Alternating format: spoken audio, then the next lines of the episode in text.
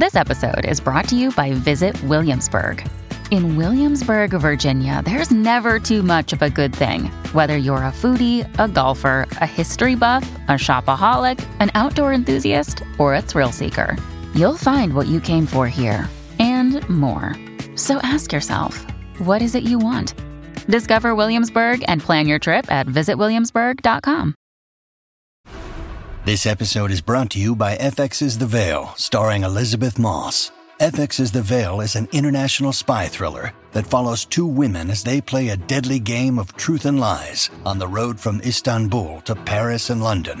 One woman has a secret, and the other has a mission to reveal it before thousands of lives are lost. F X's The Veil, now streaming, only on Hulu. Welcome to the New Books Network. Hello and welcome back to the New Books in Indian Religions podcast, a podcast channel here on the New Books Network. I'm your host, Doctor Raj Balkaran. Uh, more importantly, um, my guest today is Doctor Nayanjot Lahiri, who is professor of history at Ashoka University. Uh, we'll be speaking about a brand new SUNY publication called, of course, Searching for Ashoka, Questing for a Buddhist King from India to Thailand. Uh, Nayanjot, welcome to the podcast. Thank you for having me, Raj. Oh, it's my pleasure to have you and really uh, uh, so many of our colleagues.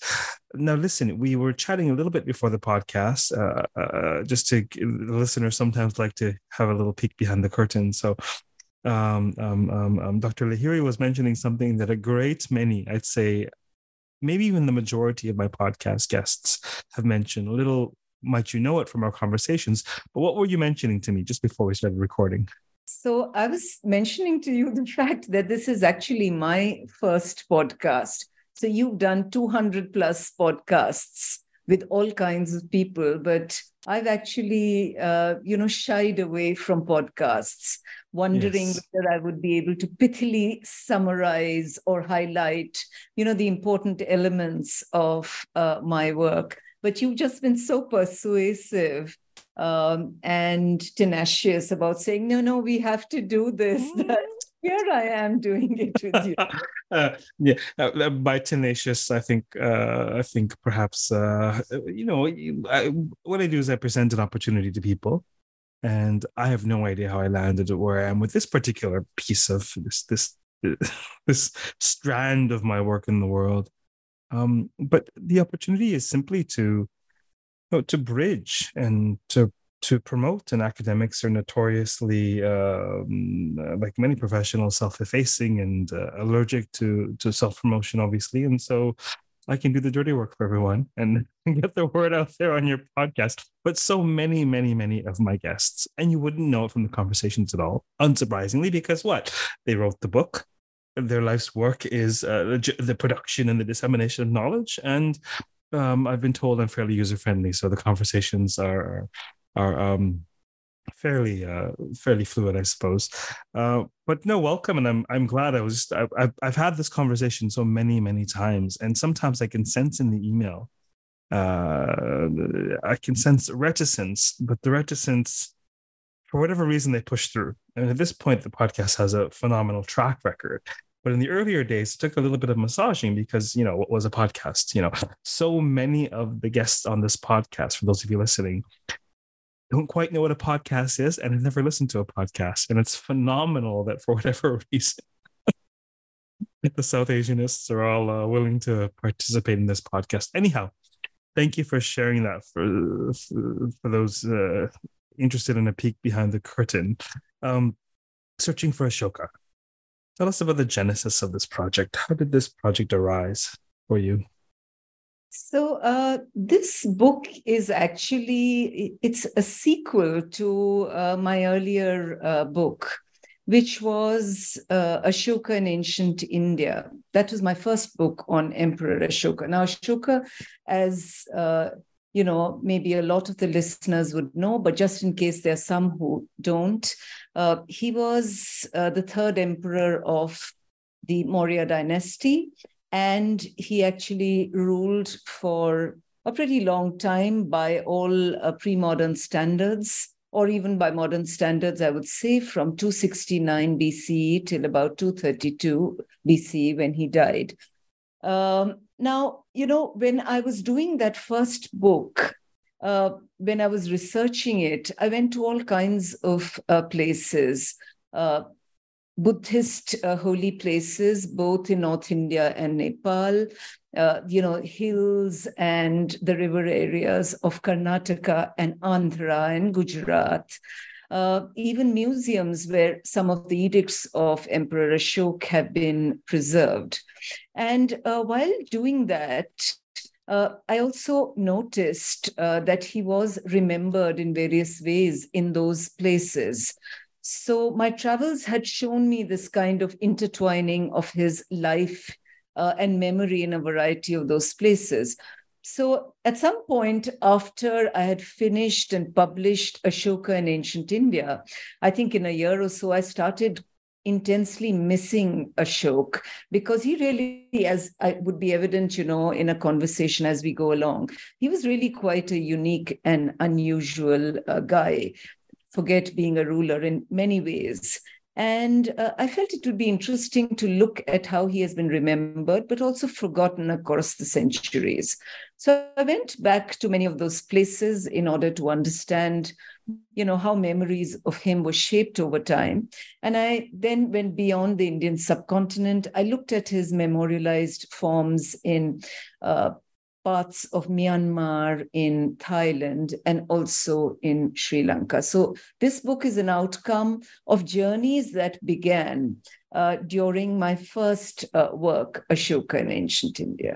Thank you. Now, before we touch on some of the particular um, uh, rememberings and forgettings of Emperor Ashoka, say a bit more about what you teased just now in terms of him being, uh, uh, him being, um, Uh, literally remarkable in some sense, or unique, or, or, or why? To what do we attribute uh, the fact that he's so compelling a figure, other than, of course, his his enormous political and social influence? Uh, what is it about him that's so captivating?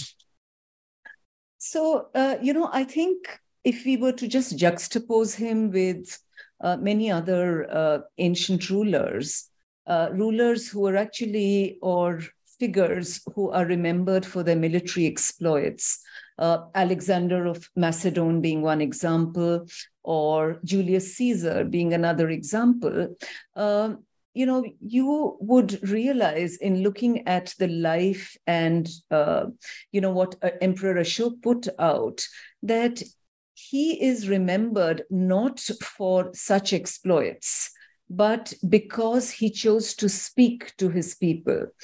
So it's not that he didn't fight military campaigns. In fact, he fought a very successful military campaign in Kalinga in eastern India, but it was the slaughter and the enslaving uh, that resulted from that, which made him feel that his military success was a moral failure. So for me, that is one thing that was unique, that here is a ruler who has won this big uh, military, uh, you know, uh, conquest uh, over a large part of eastern India. But he paints himself as a villain of the carnage because of the collateral damage. And he then sees that as a watershed in his life, both in terms of governance uh, and in terms of what he believed should be his own priorities at a personal level.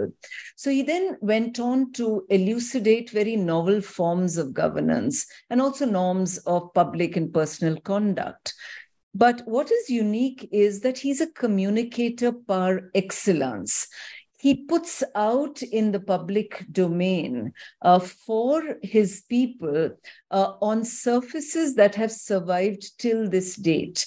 You can see the words of Emperor Ashoka in more than fifty places across the Indian subcontinent, uh, but beyond uh, in Afghanistan as well, where he talks about all kinds of things, including uh, reducing the suffering not only of humans, but of other living beings like animals. Uh, he talks about how a more dignified death can, uh, you know, can be brought to uh, prisoners who are on the death row. He speaks about how uh, uh, tours of pleasure should be, you know, should be uh, replaced by tours of Dhamma, Dhamma being morality. And that's what he, uh, you know, tried to do. So, you know, that's something that actually makes him quite unique. Uh, There have been many emperors before him in India, but they're invisible to us because what uh, they got recorded hasn't survived.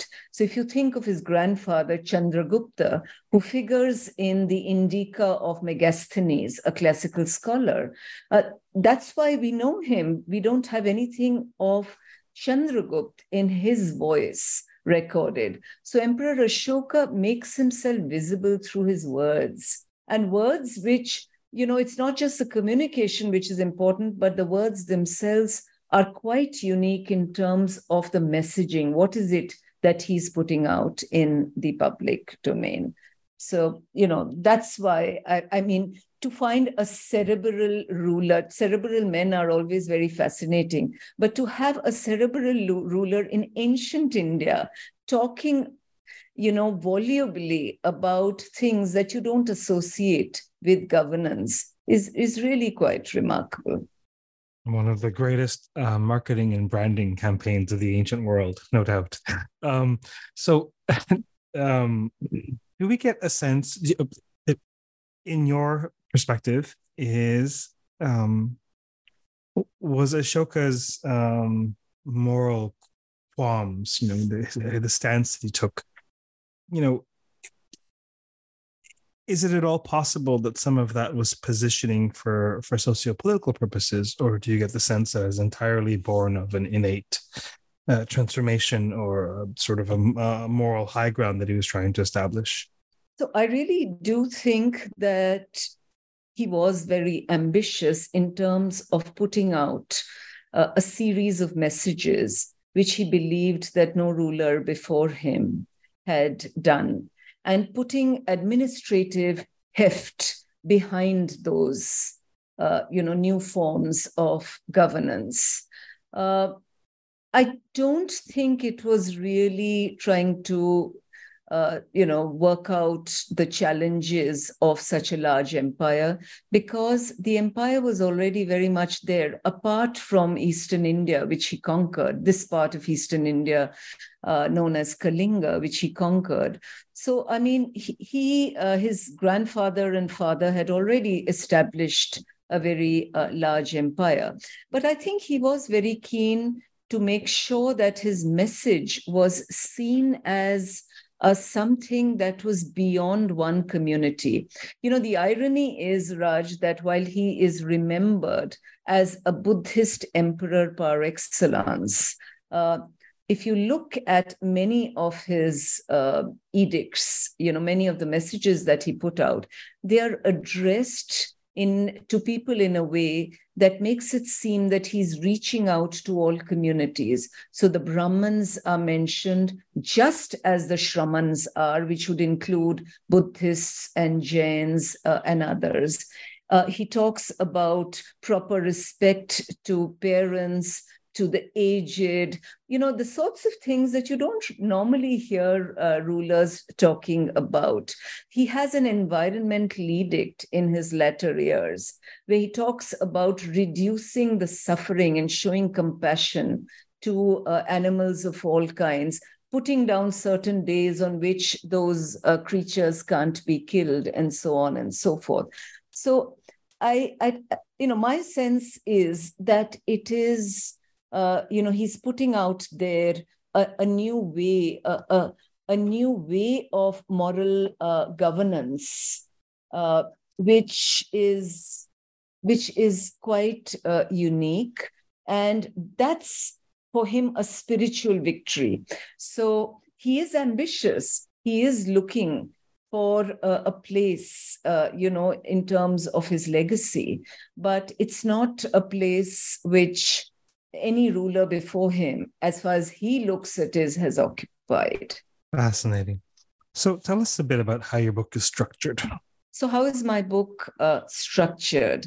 So, um, you know, the book is, uh, I mean, the the sort of, I would say, the uh, the core of the book is made up of, uh, you know, the various reconceptualizations of the emperor that I followed in India and elsewhere. So there are several chapters of the book that are about Ashok in spots across India, from Jahanabad in Bihar to Kanganahalli in Karnataka. Uh, there are other chapters that have emerged from sites and cities in Sri Lanka, in Thailand, and in Myanmar. Uh, And in every instance, uh, beyond a sense of curiosity about how Ashok uh, was remembered from South Asia to Southeast Asia, I think uh, setting out on this trail, and I try to capture that in my chapters, uh, you know, uh, I try to show that it's helped me to understand the nature and the working of historical memory. Uh, so, you know, that's what the bulk of the book is all about. But Uh, my introduction actually uh, is about, uh, about Emperor Ashoka's own ideas. Uh, I figured that there would be a lot of readers who may not have dipped into my first book.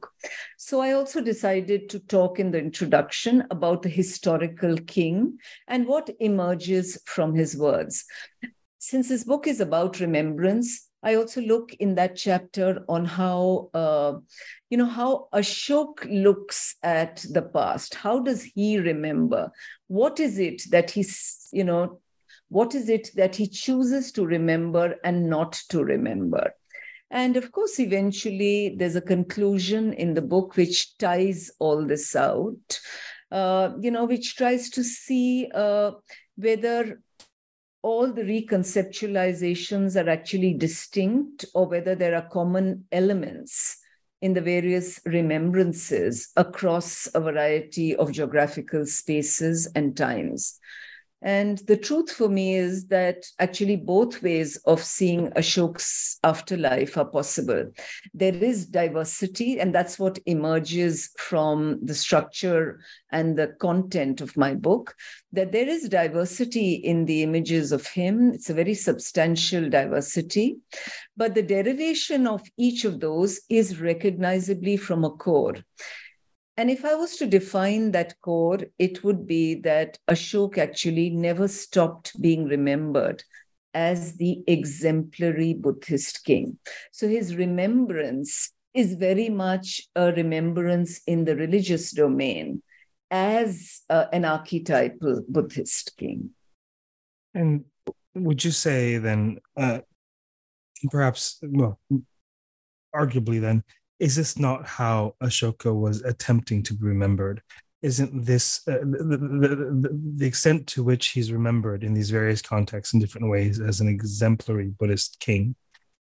Would you say that is what he was striving overarchingly to, rem- to be remembered as? No, I don't think so, because uh, you know, there are two avatars that you see in Emperor Ashoka's Uh, words. So if you look at the way he fashioned his own image, so, you know, there are two images, they're very strong images. The first is uh, as a new kind of ruler, uh, you know, which uh, foregrounds his m- new modes of governance, the fact that his realm is not just uh, about people, but it's also, uh, you know, it includes all others. It's about soft diplomacy vis-a-vis uh, those who, uh, you know, are on the borders or beyond his uh, empire. So there's a great deal. It's about a direct form of governance where he asks reporters to come and talk to him about any problem at any time, even if he was in the haram, even if he was eating, and so on and so forth. The other avatar of Emperor Ashoka, in his own words, is that of a Buddhist. So he offers a glimpse of himself as a Buddhist, how he moved to that religion, his visits to various Buddhist sacred places, ranging from Mahabodhi in Bihar to uh, Lumbini, where the Buddha was born, to other places as well. And also as a spiritual uh, regulator and protector of Buddhist unity. Now, the first avatar of Ashoka is entirely forgotten. And it is this Buddhist avatar, which actually never gets to be forgotten. And, you know, it gets a life of its own. Uh, so the Buddhist avatar takes many forms uh, across uh, Southeast Asia, even across uh, India. And uh, ironically, although Emperor Ashoka's edicts refer to areas to the west of his empire, right up to Egypt, the areas to the east of his empire uh, never figure. So, for example, any part of Southeast Asia, even in a generic sense, as Suvarnabhumi, doesn't figure.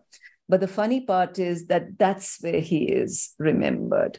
So there is uh, actually a disjunction between, uh, I would imagine, how he wanted to be remembered and how he came to be remembered. And he wanted to be remembered, by the way, by his own uh, successors. So there's this anxiety that his form of governance should be followed by his sons and grandsons and so on and so forth. There's no evidence at all that uh, they followed his path. Mm. So you mentioned this in passing um, in your response to how the book was structured. Maybe we can highlight it once more.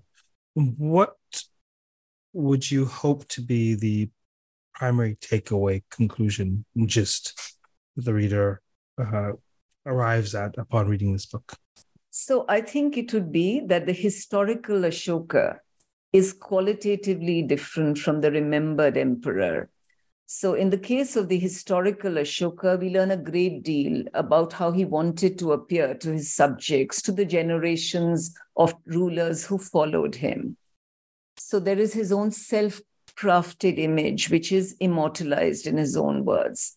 But then, uh, you know, there is memory. Uh, Uh, and memory always uh, depends upon the existing expectations of different cultures. And the major takeaway in relation to Ashoka is that when we say he was remembered across the centuries, we are also saying that he came to be reinvented. Uh, so every uh, culture takes things from, you know, that you see relating to Ashoka and fashions them for its own uh, reasons. Now, earlier I used to think that these reinventions have to do only with the ancient past because so little survives. But I now realize it's equally true for the modern past. So if you think of uh, Mahatma Gandhi, you know, the Indian that most uh, Uh, people beyond India are familiar with, and arguably the greatest Indian ever. Uh, in nineteen twenty-one, when he went to Gorakhpur and gave a speech, he mentioned certain key things. And within a few weeks in the newspapers of that area, uh, there were reports of what villagers were saying about Gandhi, which was very different from anything that Gandhi had said, but it was said that this is what uh, Gandhi said, and this is what we should do. So what I realized uh, from my own work is that there is a historical uh, remembrance pattern. And I've seen that in relation to one king in antiquity, but it happens to be true for a large number of other persona and phenomena. Uh, I did not find actually a great deal of the historical Ashoka in the remembrance of the Buddhist uh, king. But I think there is a Buddhist avatar of Ashoka, the historical Ashoka, and he that's the theme which knits together all the remembrances of the king and the reconceptualizations of him. So that is one basic fact. So that's the major takeaway, that Ashoka is visible, but he is reinvented. Mm. Yeah, this, I mean, one one wonders whether or not this isn't This isn't a pervasive cross-cultural phenomenon that we see, where various movements, various social movements, political movements, will draw upon and recast uh, historical figures or uh, uh, divine or semi-divine figures. Um, for some reason, what comes to mind, I mean, it's not entirely unrelated, is uh, uh, the story of Rama and the, the the the myriad ways in which the story morphs throughout South Asian, Southeast Asian is is is there are certain core elements uh, that uh, you can't have a story of Rama, for example, without an exile, uh, but yet there the this figure is cast and recast throughout history and in modern times um, for various uh, aims.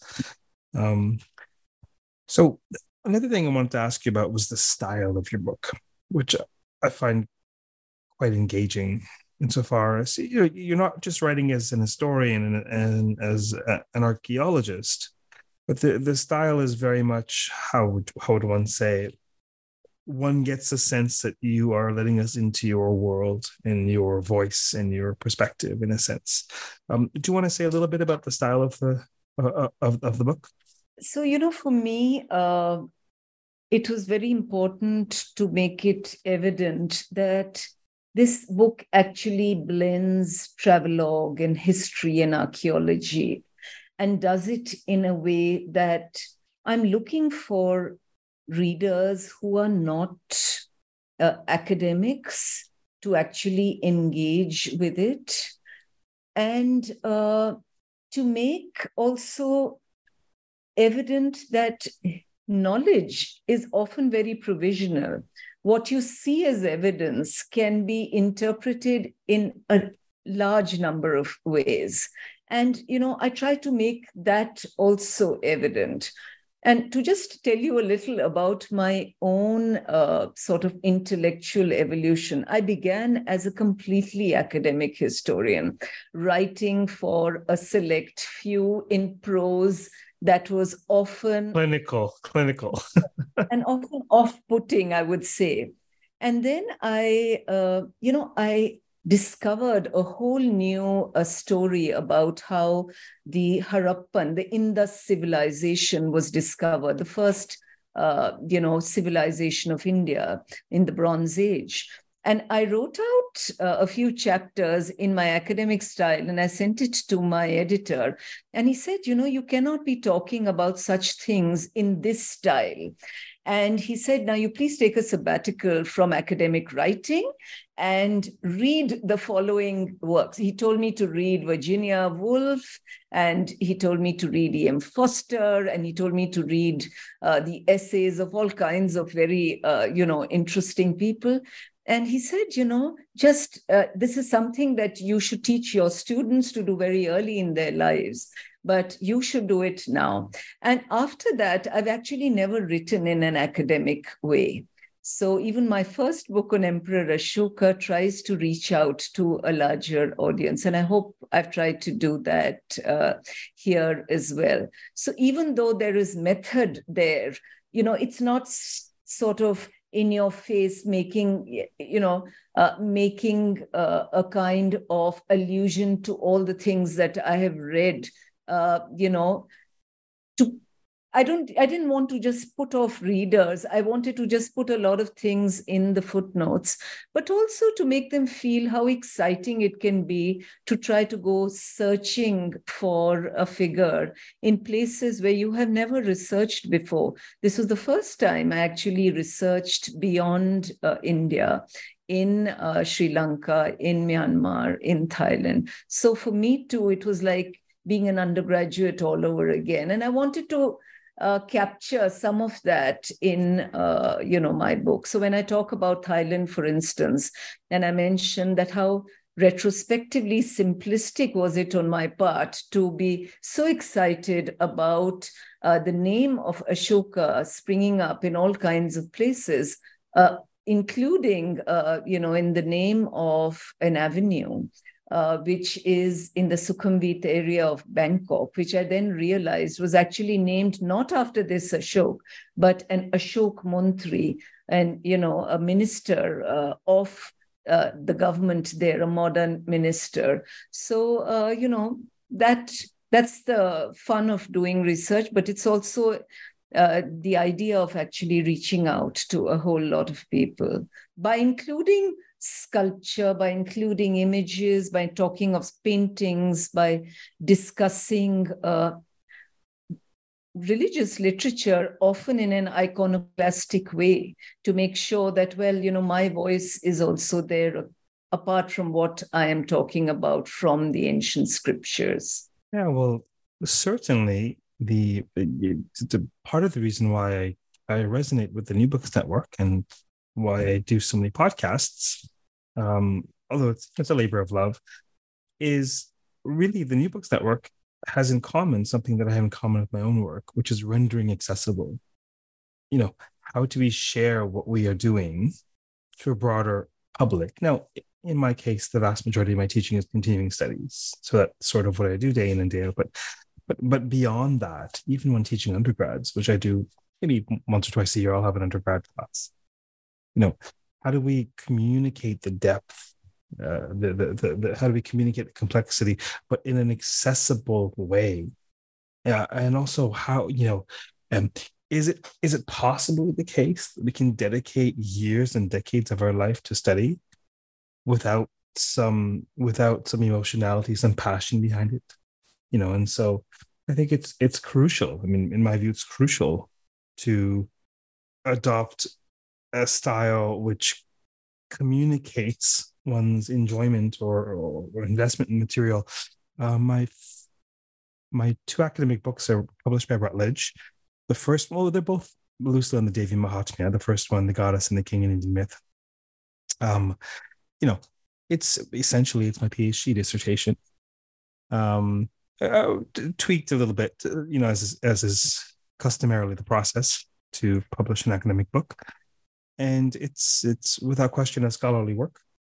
And uh, one of the reviewers, uh, in a review where, where this person was reviewing, uh, I believe, three or four different monographs that had come out on uh, the goddess in relatively short time, mentioned, uh, much to my surprise, and probably to the surprise of, you know, the, the editors and the, the peer reviewers at Routledge and the Indus Studies series, that this person is writing from the perspective of a bhakta, of a devotee, but it doesn't seem to affect their scholarly analysis. And I thought to myself, what on earth in the writing indicates a, a confessional stance? Surely, surely nothing else. It would have been excised or pointed out as, you know, but this, in my perspective, that reviewer was mistaking passion for the material for devotionalism, and certainly there are probably other lenses at play in terms of who writes how.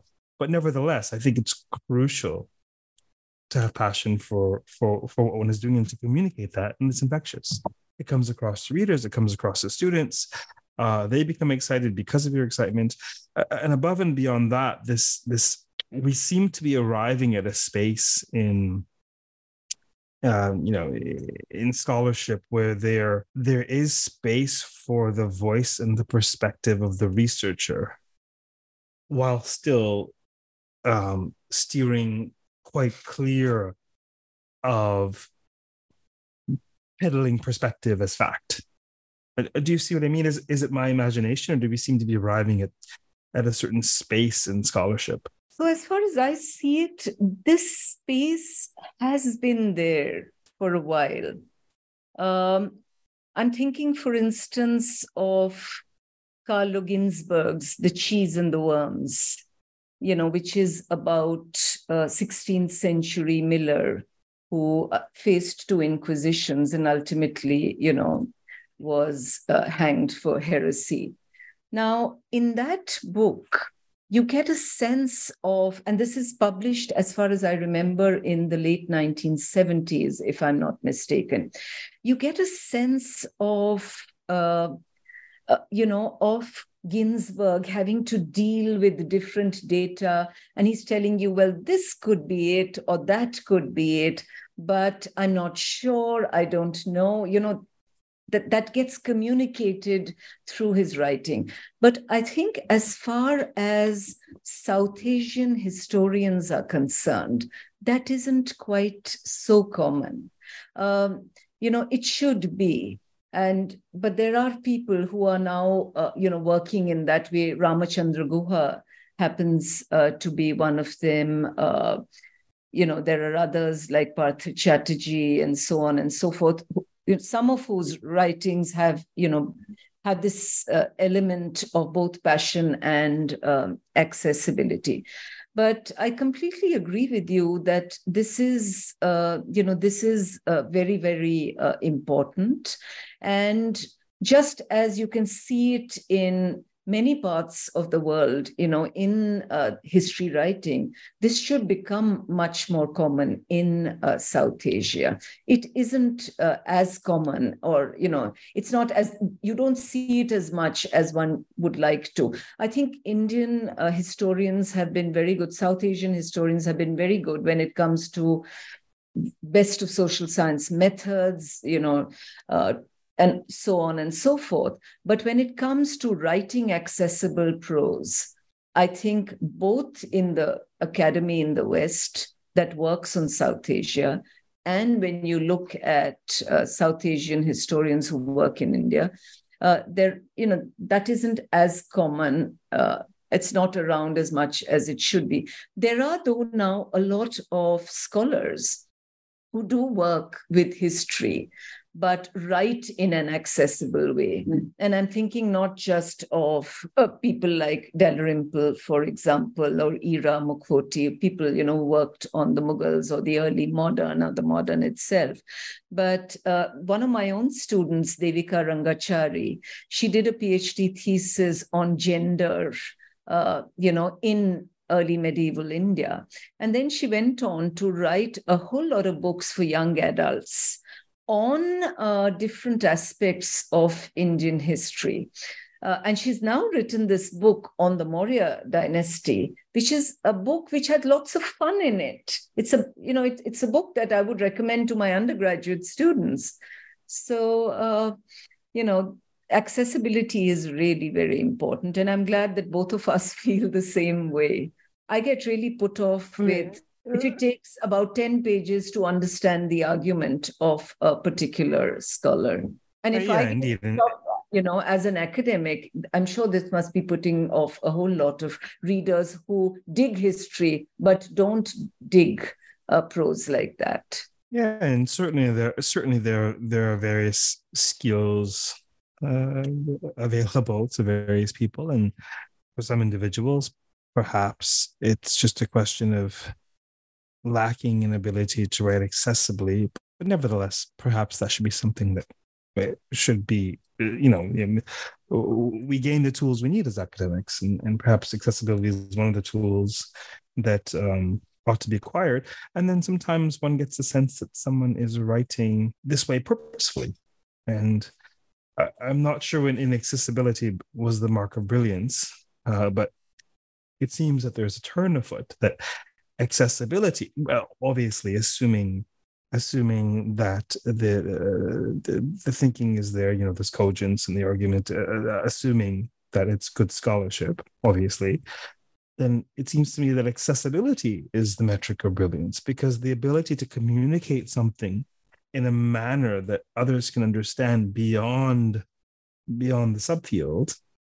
To me, this this uh, this is a mark of really internalizing and and and and grokking the implications of one's own research, and also thinking with respect to analogs in other spaces and other fields.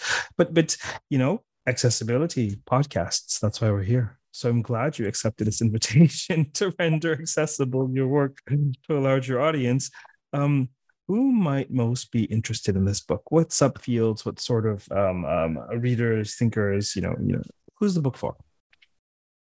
So um, I think, first of all, the book is for those who like good stories.